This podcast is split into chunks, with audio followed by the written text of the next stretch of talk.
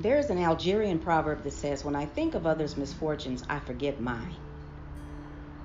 For the last several months, we could certainly look around and find everything that is wrong in our world today. We're dealing with the effects of a relentless virus. There is civil, social, and racial unrest that is predominant across the board, and uncertainty about tomorrow looms within the portals of our minds, robbing us of our peace, our sleep, and our faith. We may even survey our own personal lives and find that there's a lot that has changed and perhaps not for the better.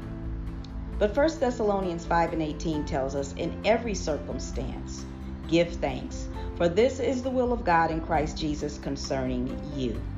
Well, why is it important to have an attitude of gratitude and thanksgiving at all times? Well, we know that our positive thoughts over time produce positive results, but negative thoughts over time produce negative results.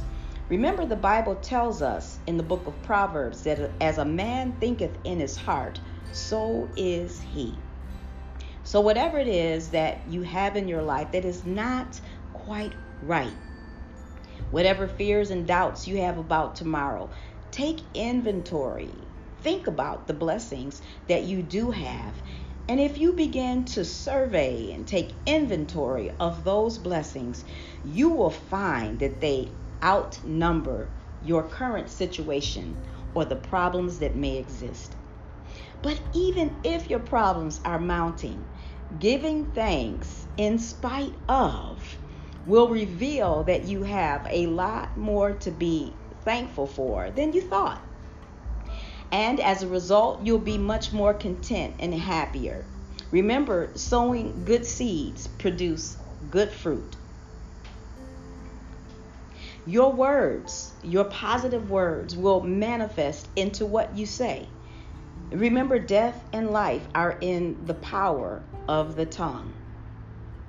So, being thankful builds our faith. And being thankful is a reminder of what God has already done for us in the past when we faced situations and difficulties that seemed to be unsurmountable.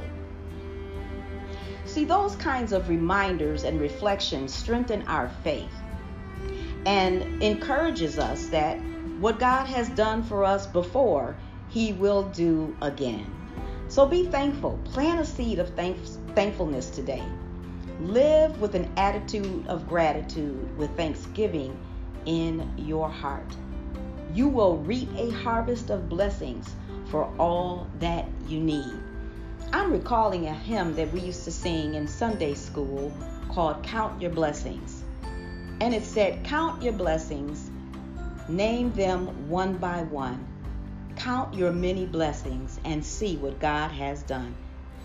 So I encourage you today if you begin to count your blessings, not only will your fears and your doubts decrease, but your confidence and faith in God will increase. And you will find that your blessings far outweigh the situations that you face today. Be blessed and be encouraged, and in everything, give thanks.